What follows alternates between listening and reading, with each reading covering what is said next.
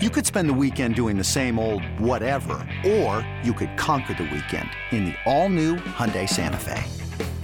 Visit HyundaiUSA.com for more details. Hyundai, there's joy in every journey.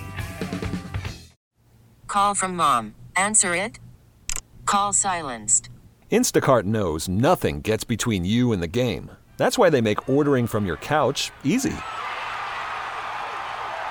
Stock up today and get all your groceries for the week delivered in as fast as 30 minutes without missing a minute of the game. You have 47 new voicemails. Download the app to get free delivery on your first three orders while supplies last. Minimum $10 per order. Additional terms apply.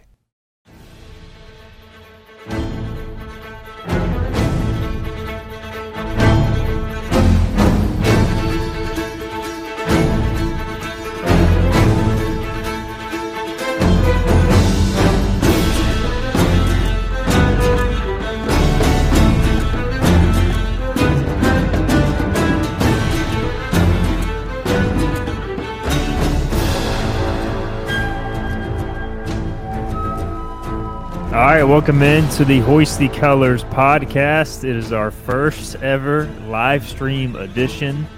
As you can see, I'm Stephen Igo. I'm joined by Nova Pirate, also known as Sean. We have been on the podcast quite a bit in the past, breaking down East Carolina football and all things Pirate athletics. And we're here today to talk really about just how different ECU football will look in 2023. This is a really, really early look at East Carolina football in 2023, Sean. So I want to start there. And, you know, we're going to give our best takes this early in the process without knowing too much. But uh, first off, man, welcome into the show and welcome into our, our first live edition. This should be interesting. I can't wait to see how bad bad we mess it up. well, thanks for having me, Stephen. And and uh, I think this is the first official time that we've seen each other since the new year. So ha- happy New Year, and a yeah. happy late New Year to to the Pirates who who are listening maybe there are one or two. I don't I don't know how many are there. Hey, happy New Year. Anybody who is listening, and I'll repeat this throughout the show because I, I think it'll take us some time to kind of gain like a live following and you know we don't really have a set time yet but if you if you have a comment whether it be facebook whether it be youtube drop it and we'll get to it throughout the show sean let's first off start man just with the overall impressions of the early look at 2023, there is a ton of roster turnover, and we kind of expected there would be there would be some significant turnover after the bowl game. I think more than 30 scholarship guys have left the program either via the portal uh, or via graduation. Before we get into position by position, just your initial thoughts on kind of the, the turnover and and really there are a lot of question marks going into next year, which I think adds some intrigue as well. No, I agree. Um, obviously, I think the biggest loss is Keaton. Um, what he gives to a team or any team is something that you just you can't go to the porter portal and get another Keaton. And he is a unique talent. He's singular in his speed, his ability to read the hole and where he wants to go, and and just his instincts are, are incredible. So to me, that's the biggest loss. You know, we've lost some corners, some D backs in the process too. Um, you know, I think there were one or two that um, we really could have used. I, I, think though that we picked up some really nice talent from from Carolina, and I never thought I'd be saying that uh, about East Carolina that we picked up some nice talent from Carolina. But and if we have some time, you know, to kind of look at what we brought in at that secondary level, what Mike Houston has done is brought in significant athletes, and for the most part, an upgrade to that uh, deep backfield. You know, I think it was a bit concerning still that we've not picked up a tackle or two in the portal. I know that seems probably a lot to do with the financial piece of college football now. Um, we lost, it looks like, some folks that were having issues in the locker room, but overall, from what we lost and gained in the portal, except for um, Mitchell, I think as a whole we came out on the plus. That that's my sense of it. Looking at film and um, and who came in. Yeah, and that's the thing too. Like I look at everybody that left, and obviously Holton Ahlers is a significant loss. Experience you cannot teach at quarterback. So we'll get into the Mason Garcia talk here shortly, but like as far as having a unicorn, Keaton Mitchell's the one guy you just can't go out and replace, like you said. And so that is the biggest question for me, and we'll talk about that shortly as well. You know, you lose a, a guy like that who's just a home run hitter. How easy you replace that? But let's first start with with the Mason Garcia question, uh, Sean. I mean, this is this is something that basically he's been waiting for his time for three years now. Uh, he's been the program three years, same offensive staff. Donnie Kirkpatrick back for another year at offensive coordinator, heading into year five under Mike Houston. How can we expect this offense to look different with Mason Garcia at the helm versus maybe Holton Ahlers the past few years?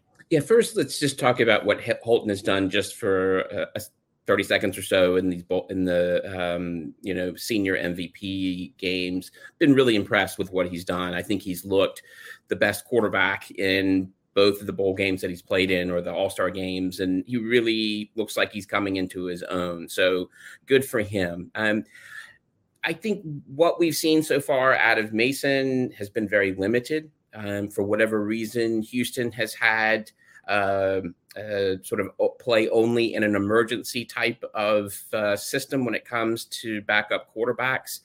There's a lot out that we still don't know. Obviously, uh, he's athletic. Um, in the spring games, when we've had a chance to see him throw the ball, he has uh, he has a nice arm. Uh, he can make really difficult uh, throws. He can make throws uh, on all sides of the field. What I've seen him struggle with though is accuracy.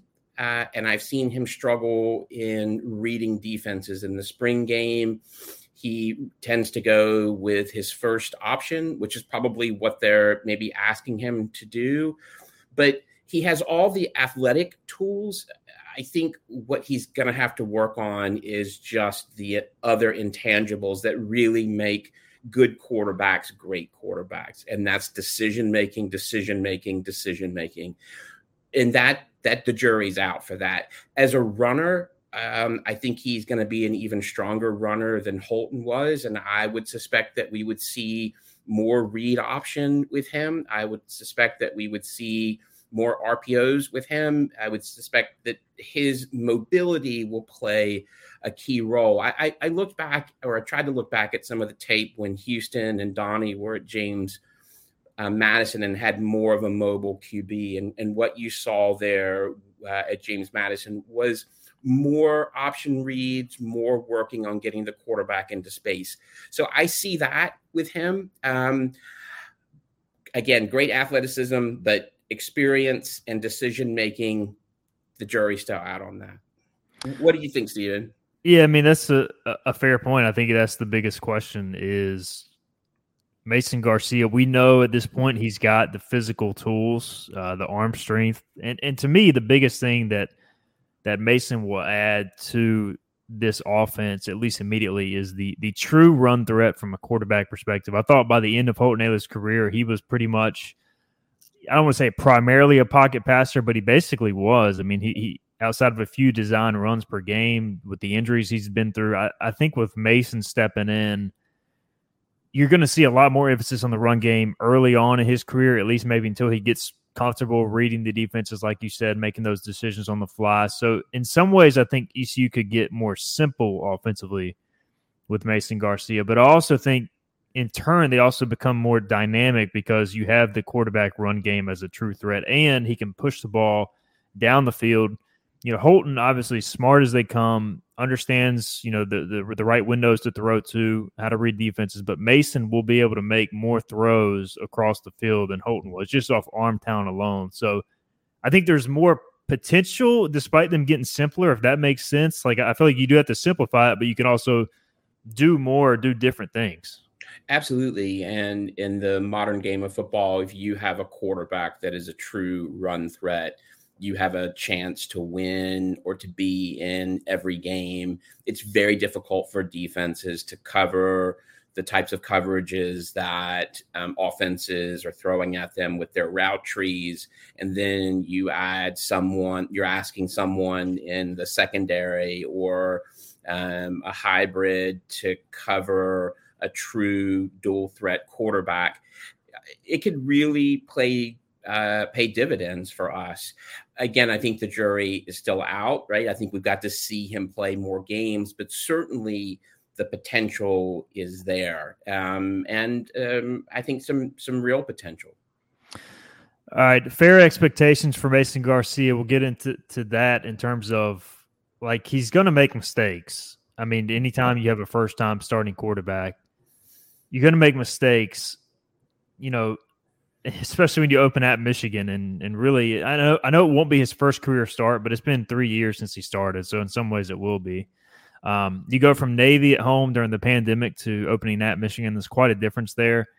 I, I, like statistically, I don't I don't know maybe what to shoot for, but like how, how how many games do you feel like it it it will take to get a fair read on what Mason Garcia is at the quarterback position?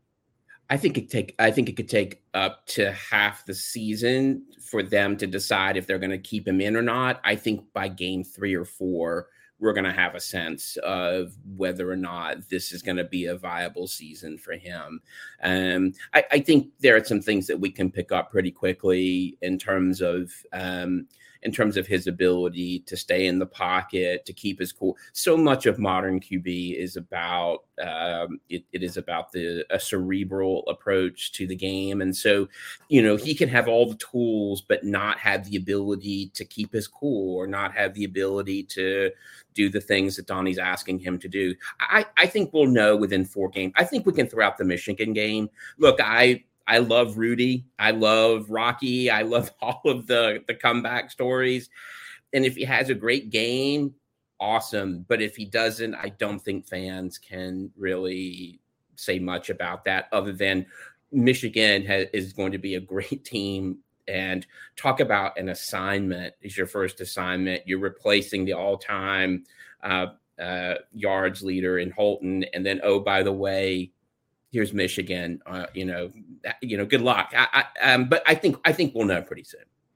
ECU did try to get that Gardner Webb game moved up to week zero for obvious reasons. Uh, I'm told it's not going to happen. NCAA apparently, uh, you know, they, they don't care about NIL or people illegally spending money, but they they really don't want teams to move games to week zero. So that makes perfect sense. Um, exactly. So yeah, that's that's probably not going to happen. Gardner Webb will stay as the I believe the third, maybe even the fourth game of the year. I can't remember off top of my head. All right, let's transition, uh, Sean.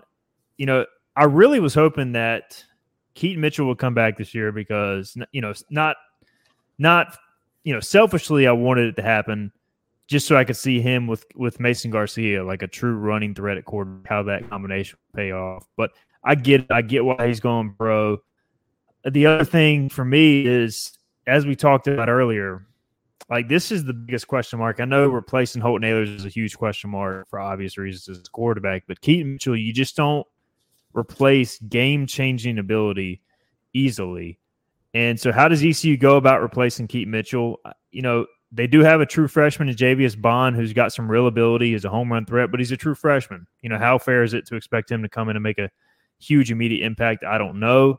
Um, just your thoughts on how ECU goes about replacing Keaton Mitchell. I almost feel like it has to be by committee. Uh, y- your thoughts on that? Yeah, no, I, I, I think that's really smart, Stephen. There is no replacing Keaton. That there, there, really isn't. Um, you know, once in 30 year talent. Um, but we have to move on. And and we have some good talent um ready to to play. Hopefully um, Harris is healed and ready to come back. I thought Gunn showed a lot of potential. I love his running style. He's a smart runner. He's a hard runner. Um, I love the kid from uh, from Bond from Memphis. He looks like a, a speedster. Um, and then you have this new pickup, uh, Green from Georgia Southern, who I think is probably our best pickup from the portal. So there are a lot of really good weapons to, to play with. I think the biggest question for me is who is Coach Houston and uh, Donnie Kirkpatrick? Who's going to be their one and two? Um, and we may not really have a one-two um, until several games into the season, and we'll see. Obviously, how they'll do in spring practice and uh, and fall ball, but uh, you know, there's a lot of different things that you can do, but at the end of the day, these running backs have to line up um, and hit the hole. And so um, the good news is is that we have some nice talent. I think the bad news is is you have to replace a once in a generation um, a once in a generation back. I think Marlon Gunn kind of goes into the spring as the unofficial number one back because Rahjai, it sounds like, will still be rehabbing, which isn't a bad thing. You don't want to rush a, a guy back off an ACL, especially a running back. Uh, and Marlon, I think he didn't have a spring ball last year, so I think this is a crucial spring for him to try and establish himself. No, he's not the home run hitter that Keaton was, but I think he showed last year he can be in a very, very effective and very talented runner.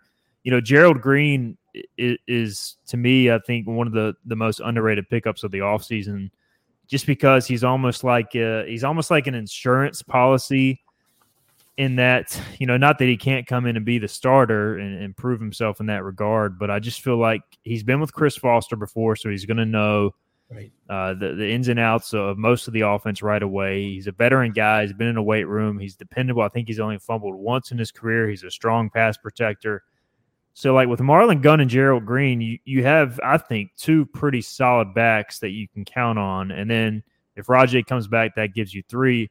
And then I think you almost look to like Javius Bond or maybe one of the young guys who we were waiting to see step up, like a Pop McKay or Nemo Squire or some of those guys, or even Kamarro Edmonds to kind of take that next step. So I feel pretty good about the depth of the room.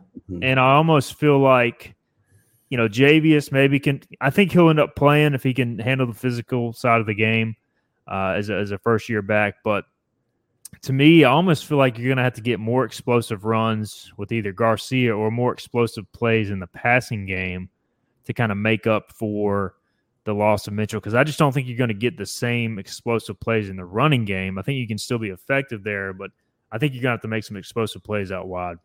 Yeah, I mean, one of the things that Keaton was able to do is really, uh, um, you, once they called the play for him, whether it was an inside zone, outside zone, I don't think it really mattered because I think he took the handoff and with his vision, he just looked for the opening. And there are very few backs in the country at any time that have that ability. So the the notes that I put on Green and what I really liked about him was. Um, uh, I loved his vision. You can see in his tape how um, how well he can see uh, the line and where he wants to go. His balance is really good.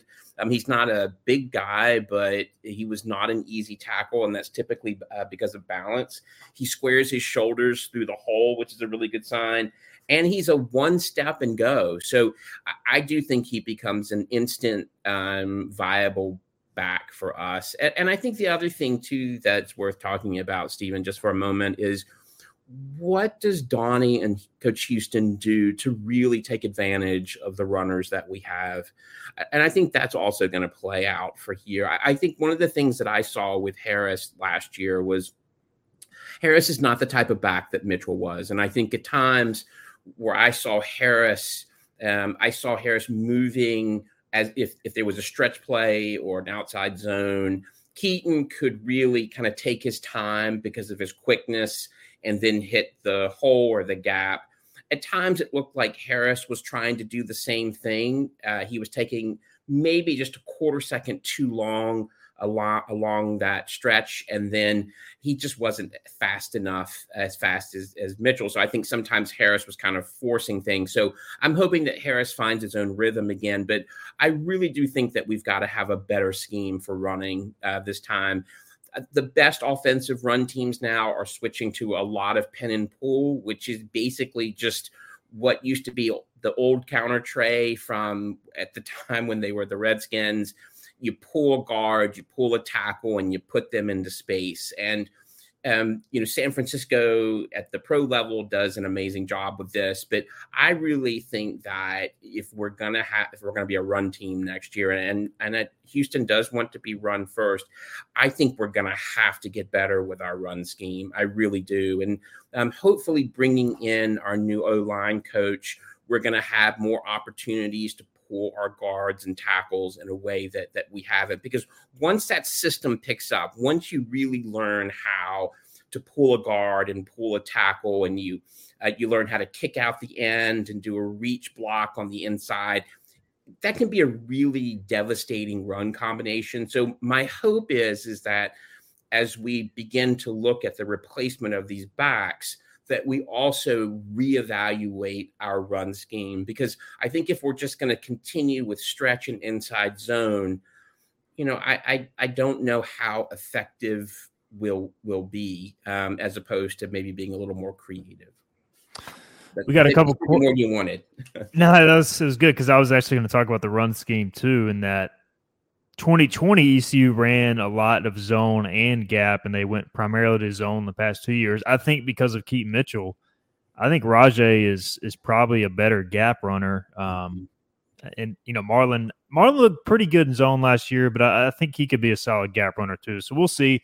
Georgia Southern did a little bit of both uh, when Green was there. We got a couple comments. Uh, again, if you if you're listening live you want to uh, have your question answered, drop it in here. We got a good one from Brandon. Um, can you really have too much depth at running back? Question mark. Lots of men in that room.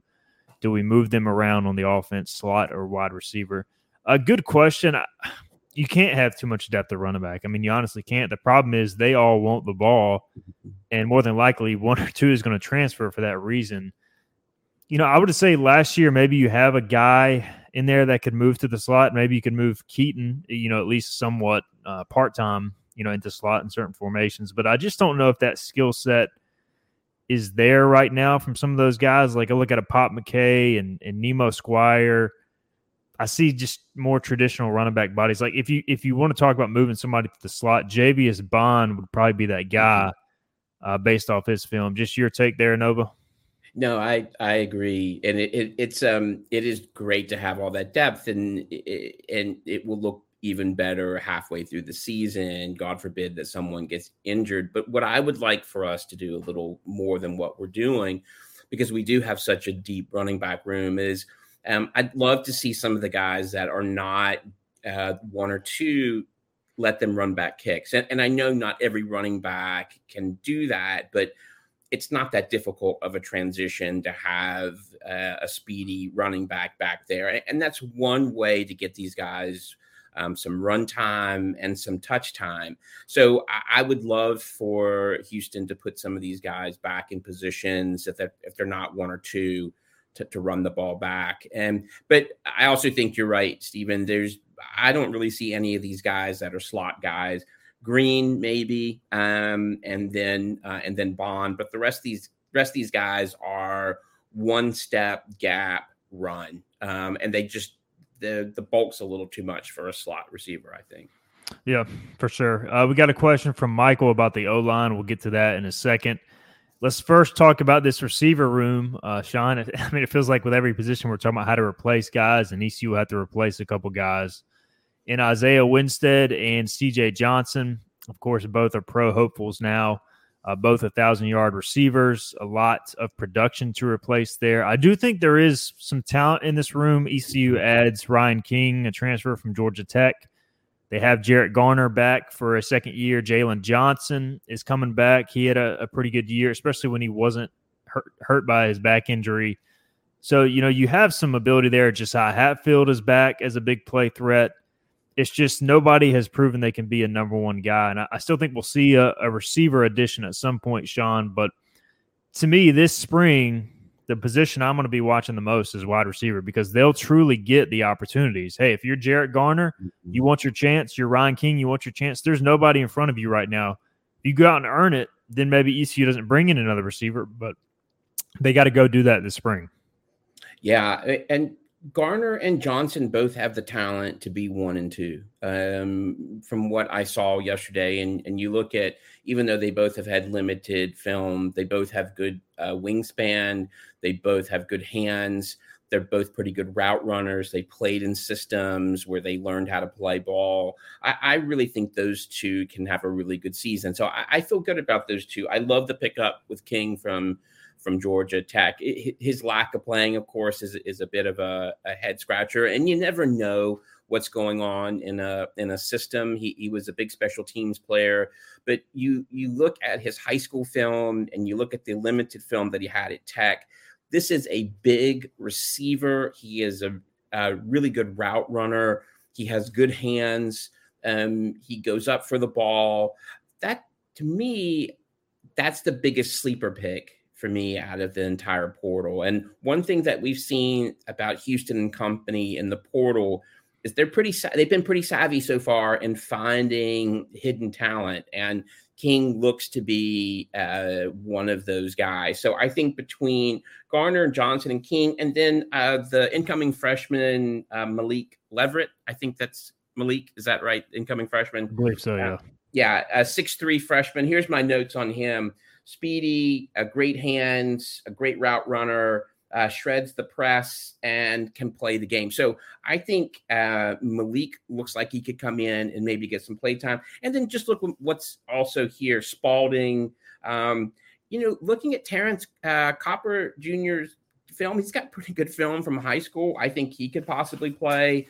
And so there are a number of uh, of possibilities for us. It's I think the good news is, and and one of the things I think that Houston has done really well is that he has done a good job of finding talent. So it's this doesn't look to me like in past East Carolina years where we've lost some really good uh, personnel and we have to wait through another two or three year cycle to find another good uh, set of personnel. It really looks like we've got some folks that can step up pretty quickly. Um, in terms of their athleticism, we already have guys that can do that. The question is, once they are the person, can, can they do it? So, but that is definitely one to watch, I think, over the spring and fall. Tight end position, uh, we know Shane Calhoun's coming back, and, and Tyler Savage is kind of that in between guy, slot receiver, tight end, who I think will get a lot more playing time. Again, a guy who's been in the program now three years. This is kind of his chance to step up. Ryan Jones is gone. Aaron Jarman's gone. Like for those players, like this is their time, and they've been in the program. They were recruited for a reason. Still think you'll see at least one addition there from the portal, just because they need to get a little older there, um, Sean. But let's let's talk about the O line and you know interior O line returning looks pretty good. You got Nishad Strother at guard. Uh, you know we saw Hampton Ergle step up in the in the bowl game with Avery Jones's departure. Um, you got Isaiah Foot starting at your other guard. So the interior line looks pretty solid. You return Jacob Sacre, Richard Pierce. Like, I feel good about that spot. Offensive tackle wise will be the concern for me. I mean, you do return Parker Moore, but outside of that, it's you know there there's there are question marks there for sure. Yeah, and even if you look beyond, uh, so all the names that you named, uh, Sacra, um, I've, I've I've made notes on everybody that we have left. Um, you, you wonder, kind of Parker, you know, Parker Moore, can he? I think he's a viable person if they need to move out to tackle. Um, you know, how does Ben John? Can we? Ben Johnson's maybe a little too small, but I think we definitely need to bring in somebody from the portal. Look, we've picked up over the last two or three years, we really have picked up some nice talent in terms of offensive line. And again, I think here is another position where we have athleticism, we have guys that we're not going to have to wait years to develop. But that tackle spot uh, worries me the most. And I, I, think I heard in the interview that you had with Coach Houston, it's interesting. I think he specifically named that as a position that they're looking for. I mean, we have guys that we can shift over if we need to. I mean, that that's the good news here. Um, but uh, I, I definitely think we need to bring in someone else like Nishad Strother, he showed he could play tackle, but he's a guard. You know, he's a guy that prototypically he fits at guard, and he's he's shown that the last few years. So ideally, you would like to add a bigger tackle so you don't have to move Strother to guard. But we'll see kind of how or move Strother to tackle. So we'll see how the, the offseason plays yeah. out. I think that's a definite goal. Uh, Michael wants to know can we compare and contrast the new offensive line coach to Coach Shank? You know, I, I want to see him out in the field teaching, coaching a little bit. Um, but I do know this that when Coach Shank told Mike Houston he was going to step away and basically, you know, unofficially retire from coaching, he'll still be with the program in an in an off-field capacity and is still evaluating talent, still involved in that. He suggested to Coach Houston to hire Alan Mogridge. Coach Houston's only call was Alan Mogridge. Uh, USF was not a good program, but their offensive line and their running game was consistently good the last few years. You look everywhere he's been, they've had solid running games. I do think his addition will help with a recruiting. I think he's you know he's obviously younger than Shank. I think uh, he'll do good on the recruiting trail. Not that Shank didn't, but I think by the end of it, I mean, look, I'm tired of covering recruiting uh, right now, so I'm sure that uh, somebody Shank's age is is fed up with the BS at times. Uh, so I think Mo- Mogridge will help with recruiting. I also think uh, maybe he brings a different philosophy. Obviously, Shankweiler's been around; he knows as much O line coaching as anybody, but it never hurts to have some fresh ideas in the room uh, from an offensive staff perspective. Just any any additional thoughts there? Yeah, no, just just in terms of, uh, I mean, Shank obviously a pro and uh, an amazing coach and knowledge, but one I think significant place where the game really has changed on the offensive line is that a, lot of the more successful run teams are really looking at the offensive linemen as viable weapons. So um, instead of the offensive line sort of, um, you know, having a, a, set sort of traditional um, block to the inside, block to the outside, a lot of the more successful teams now are saying, okay, if we can get these linemen into space, um, we can produce havoc in a way that traditional one step um, block out, black um, block in can't do anymore. So my hope is is that what we'll see is a philosophy change where we'll be more aggressive in this uh, pull system that I was talking about. The athletes now that we have coming out on the O line, not just for East Carolina, but in many places, it's a different breed of athlete. And it's a type of athlete where we now have offensive linemen that are pretty agile and have the ability to, to move. And so I guess that's my big hope is that what he brings is a new approach where we really look at offensive linemen as being an aggressive, violent part of the game um, and to really sort of put them in a place where they are going on the offensive against the set defense. You have a good pull system it is very difficult to stop that. First of all, it, it's very like if you're a defender, you have to have a lot of nerve when a 320 pound tackle or guard is heading your way. There's a psychological part to that, but you put somebody in motion like that and put one a back behind it, it it's a pretty good system. So that that's I guess that's the only thing I have is I, I hope we kind of shift to that a little bit more. Introducing the Two Way V4, where groundbreaking fuel cell technology meets fresh foam cushioning for the ultimate performance. With Fuel Cell, each step feels explosive, delivering unparalleled energy return. Paired with fresh foam, experience maximum comfort throughout the game. Its lightweight textile upper offers support and breathability without sacrificing agility. Whether you're hitting the clutch shot or locking down the opposition, the Two Way V4 gives you the tools to play at a high level. Learn more and purchase the Two Way for yourself at newbalance.com. Selling a little or a lot? Shopify helps you do your thing, however you cha-ching. Shopify is the global commerce platform that helps you sell at every stage of your business. From the launch your online shop stage, to the first real life store stage, all the way to the did we just hit a million orders stage. Shopify is here to help you grow. Whether you're selling scented soap or offering outdoor outfits, Shopify helps you sell everywhere. From their all in one e commerce platform to their in person POS system, wherever and whatever you're selling, Shopify's got you covered. Shopify helps you turn browsers into buyers with the internet's best converting checkout, 15% better on average compared to other leading commerce platforms. And sell more with less effort thanks to Shopify Magic, your AI powered all star. Shopify powers 10% of all e commerce in the US. And Shopify is the global force behind Allbirds, Rothy's, and Brooklinen, and millions of other entrepreneurs of every size across 175 countries. Plus, Shopify's award winning 24 7 help is there to support your success every step of the way. Because businesses that grow, grow with Shopify. Sign up for a $1 per month trial period at at shopify.com slash odyssey podcast, all lowercase. Go to shopify.com slash odyssey podcast now to grow your business no matter what stage you're in. Shopify.com slash odyssey podcast.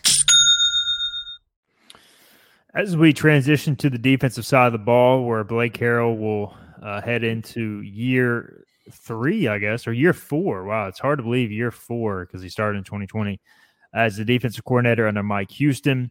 Uh, just a reminder if you are listening, give us a thumbs up or a like on Facebook or YouTube. Also, subscribe to us on YouTube. We'll, we'll start to go live a lot more in the coming weeks, and really, I plan to going forward unless I'm doing a set interview. I am actually expecting to, st- to talk to Donnie Kirkpatrick and Blake Harrell in the coming weeks uh, for some sit down podcasts. But give us a like and a subscribe. That way, you know when we're going live.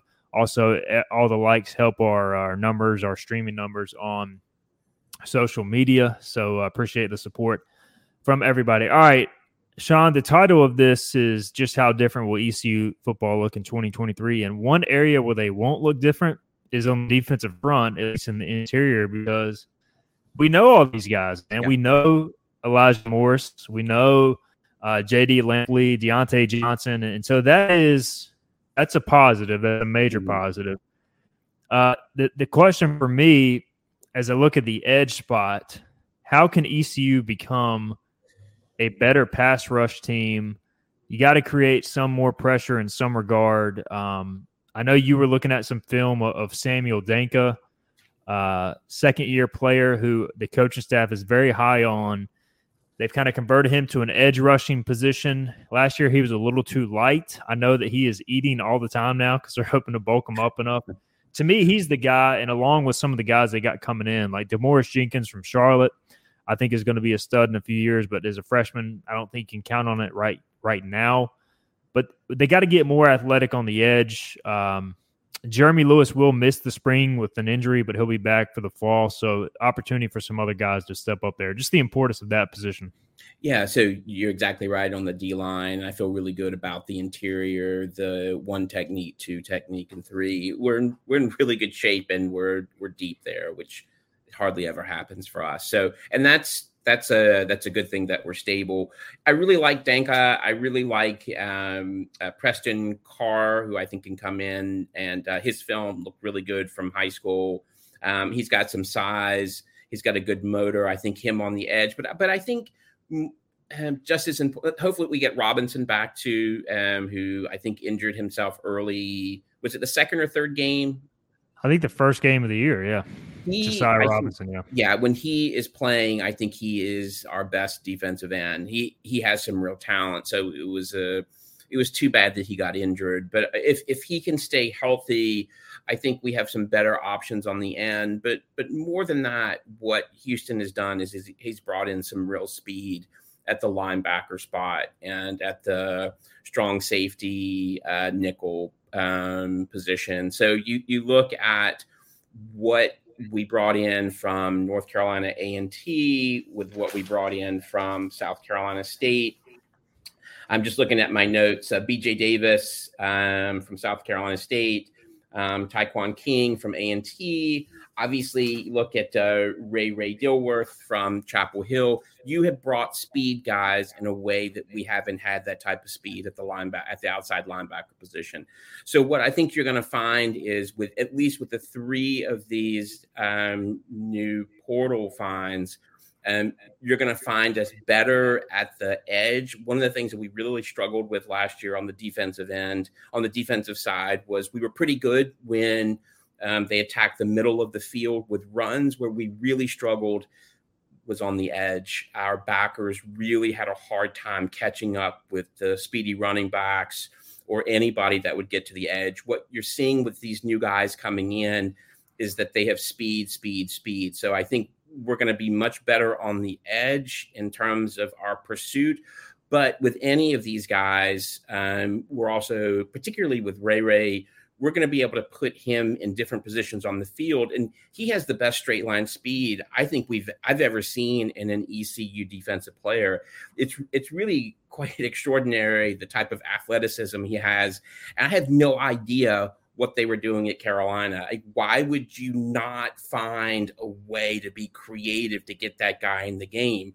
That's a huge pickup for us. Um, and i am really looking forward to see how they put him in a position to rush the the quarterback. So between Davis and Ray Ray and um, and and King, Taekwon King, I think we're in much better shape in terms of being able to to rush the passer. Passer. I, I think the biggest concern for me at linebacker is uh, just going to be we need some bulk. But in terms of that edge and being able to rush, I think we're going to be in better shape. Yeah, I was just about to ask that. Like, I, I just did a write up on BJ Davis, who, and I watched a lot of tape of him. Specifically, I watched when they played Clemson, which probably was not a fair evaluation because I mean they were just outmanned um, from 2021. I also watched when they played UCF this past season, South Carolina State, and there were flashes of just tremendous play because, like you said, he's long. He's almost built more like Gyro Wilson or Gerard Stringer than like a you know Miles Berry or Xavier Smith. So you know you're almost in some ways sacrificing bulk run defense maybe for pass coverage and I wonder how many of these guys are going to be every down players versus all right, second and long, third and long. Let's go to this package. Let's put BJ Davis in this spot. Let's put uh, I think it is Ra Ra Dilworth, by the way. Not oh, that sorry, Ra Ra. Not that I blame you for getting it wrong. Um, let's put Ra Ra at this spot. Let's put Taekwon King at this spot. All of a sudden, you're faster, longer at all those positions than you were a year ago. And so I, I do like that. I like what they've done there. I just wonder how is it going to look on first and 10 when you got to be able to stop the run, too. You know, Taylor Jackson returns. Uh, they got some other big linebackers who are coming in uh, as freshmen. So, I mean, they're going to be, they're going to be like eight deep in that linebacker room um, as far as the inside spots and how many of those guys play outside too. We'll see. That that's to me is one of the more fascinating positions uh, as we go into this off season. Yeah, no, I, I agree, and and it's it's hard to find one linebacker that has everything, yeah. both the bulk to shed uh, blocks and someone that can hit the hit the edge and and pass rush. Um, you know, both of the guys that we brought in from South Carolina State and A and T, I, I, my sense is they can probably go the distance for most of the game, but it's going to be an upgrade for them just in terms of the physicality. They, they have all the athleticism, and in fact, we've upgraded our athleticism at the linebacker spot across the board, and the same thing with the D back, um, the other two D backs that or three actually that we've brought in. Um, we've upgraded everywhere. Uh, these guys, if you look at their uh, hip mobility, you look at their coverage skills, you look at their ability to anticipate the ball. We've made upgrades in, with all of these transfers coming in with um, with Nash, with Brown, uh, Ty'Mere Brown, uh, defensive back from Carolina, Dontavius Nash. Um, we've really done a great job in the portal and you know, I know we lost some DBs, but to be honest, um, for the most part, we um, we upgraded as soon as these kids get on the uh, as soon as they get on uh, the football field. I mean, that's that's the truth of it. We really struggled in our secondary last year. I, I think we were next to the last or in the top, you know, one of the top five worst secondary coverages. And I think what you'll find with these guys is once they get a little bit of play in, it will be a significant upgrade from day one, which I'm excited about because we we really needed that. So I think we'll be better rushers, and I think we'll be better on the edge and better in the secondary. You talk about some of those losses. Like I look at a guy like Malik Fleming, who I uh, you know I really have respect for. He was here four years.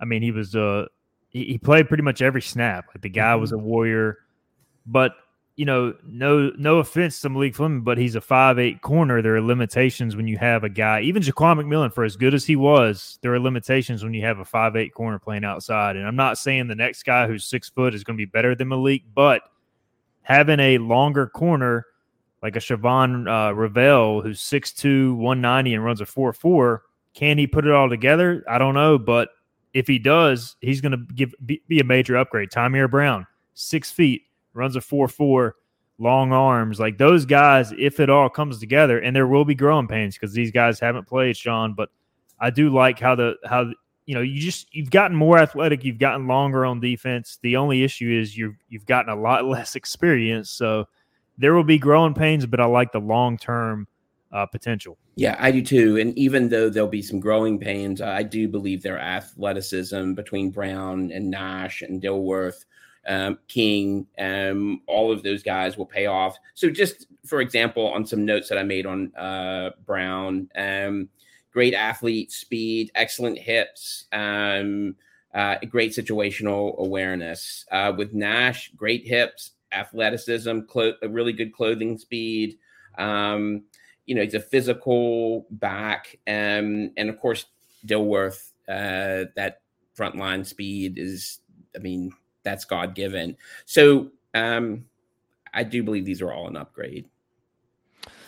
All right, we got a few questions on Facebook. We'll get to as we kind of near the end here. Um, this is this is kind of a good transition because we haven't talked special team yet. Uh, Samuel Adams wants to know uh, field position battle that is often overlooked. Any thought of bringing in another punter to compete with Luke Larson and David Chapeau? Uh, I I don't know what the coaching staff's perspective is on this, Samuel, but I'll say um, from my perspective, I would love to see ECU bring in another punter for competition because I just feel like last year was not good enough. And again, no disrespect to either of the punters, but – the punting game lacked for most of the year. Now, at the end of the year, Luke Larson did improve tremendously, but I mean, he's he's I think I think he's my age. I think he's about to be 31. Um, you know, how much better can he get at that age? Maybe he can. I don't know. I mean, I, I, think I've already peaked and I'm going downhill, so I don't know. But uh, uh Sean, would you like to see another punter uh, brought in?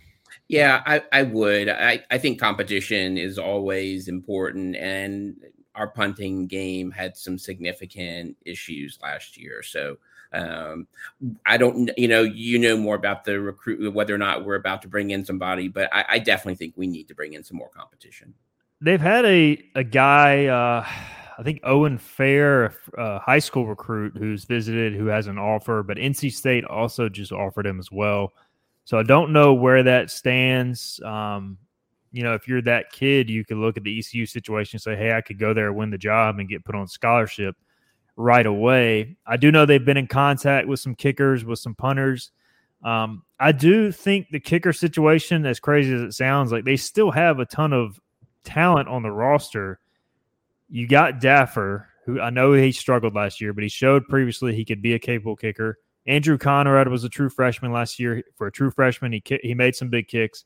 Uh, the guy that nobody talks about is Carson Smith because he's dealt with injuries, but he's a very talented kicker who, if he has a healthy offseason, could win the job. And then you got Laith Marjan.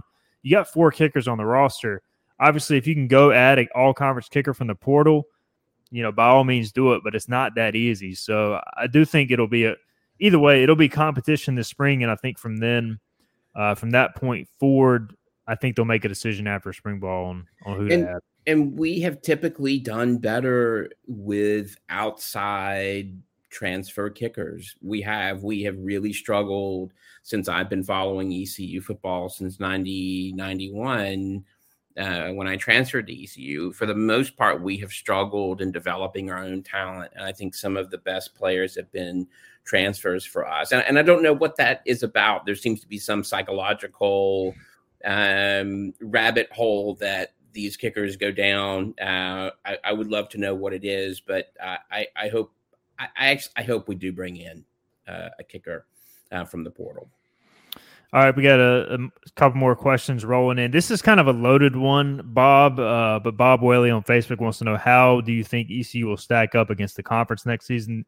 The reason I say this is a loaded one is because a I don't even know what ECU is going to look like next season for the most part, as we've discussed in this podcast. But I, I have a decent feel for some of the teams returning in the American. Like I expect Tulane to be good. They've got Pratt back. Uh, they've got a lot of their pieces back. They did lose their two core linebackers and they lost Tyjae Spears. UTSA should be good.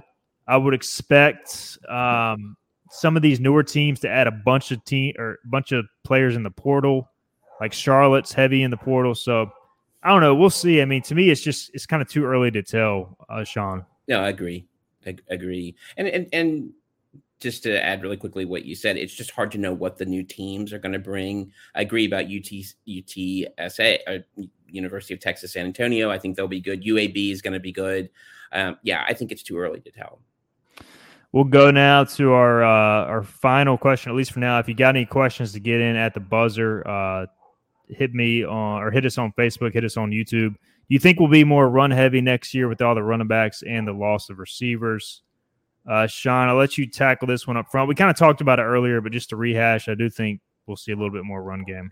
Yeah, I, I do too. Uh, Houston is a run first quarterback. I mean, uh, coach to begin with, and then given Mason's ability to to run the ball, it's it'll be while he's learning the route and route trees and learning coverages. I think we're going to see a heavy dose of of, of run um, early on, especially against Michigan for lots of reasons against Michigan. But I, I think uh, I think early on it's going to be a heavy run uh, uh, sort of offense. Yeah, it's one of those things too. Uh, you you kind of wonder how Mason Garcia's body is going to react to being hit because he hasn't played in a live football game where he's been hit consistently in three years. So that's a question mark too. And that's why I think ultimately they'll go to the portal. And I would I would expect them, Sean, to get a quarterback with a similar skill set to Mason. Um, just because if he goes down for a, a series or two, you don't want to have to change your entire offense. And Alex Flynn, not really similar to Mason. Jeter is Raheem Jeter, but I do think ultimately they will they'll add somebody uh, similar to to Mason. Uh, our, our final comment from Carolina Cast: Can't wait to watch Mason next year with all the pieces we have on offense. Let's go Pirates! So, uh, just when we were about to get out, Sean, we all right. Our last question. This will be it. We've we've almost gone fifty minutes. Uh, I know you, you do have a life outside of uh, our, our, podcast, Sean. So I, uh, what, I, really don't. what position group uh, player do you think will be a pleasant surprise next year? Uh, anybody come to mind off the top of your head? Uh, so yeah, I'm really interested in what um, our two new linebacker transfers are going to look like, and um, rah rah, not Ray Ray. Um, how they're going to put Dilworth into um, into positions where he can put pressure on the quarterback. I'm, I'm really, um, I feel really good about these portal pickups in the secondary. I really do. So I'm going to be watching both the the two new linebackers um, and the the new uh, uh, secondary that we brought in from Carolina. How about you, Stephen? What are what are you looking for? Yeah, I'm going to stick with the defense too. I think Shavon uh, Revel. Um, I, I, just I really liked how he looked in the bowl game. Yeah. I mean, I've known that he he's fast, but the thing that impressed me most was he he stepped up and he made a physical tackle on a run to the boundary where I was like, that's that's impressive for a cornerback to make. So like to me, when you have that physicality and you're that big uh, and fast at corner, that's uh, you know that that to me is a, a major. Uh, he's got major upside, I would say. And then offensively, um, I'm trying to think of somebody kind of off the radar. You know, for me, I, I just think we and I maybe I'm falling into this trap again, but like we, we we talk about the need for explosive plays. You know, Josiah Hatfield, he's going into year five with ECU, and I thought at the end of last year he finally started to look consistent and then he got hurt at the end of the Temple game. But this should be his year, man. This, I mean, there's no more excuses for him. There's nobody in his way, and I just feel like this will be his year. So those are my two picks, uh, at least as far as pleasant surprises. So, all right. Well, I think we're done with the the question, Sean, and and that'll wrap it up for our first ever live stream on the Hoist the Colors YouTube page as well as Facebook uh, with our podcast, man. So appreciate the time, Sean, and and we'll be we'll be back soon enough, I'm sure, with another in depth breakdown of Pirate football. Yeah, thanks for having me, Stephen. I appreciate it. It was fun. Absolutely. And thank you guys for all the questions. Again, we'll be back. Uh, we're actually going to be back tomorrow with a baseball special. I'm going to be joined by Jonathan Wagner and also Scott Lorbatcher at 9 p.m. So it's going to be a late night start as we uh, as we talk about some Pirate baseball heading into the season. February 17th will be here opening day before we know it. Appreciate you guys for listening and commenting. We'll be uh, looking forward to doing this a whole lot more.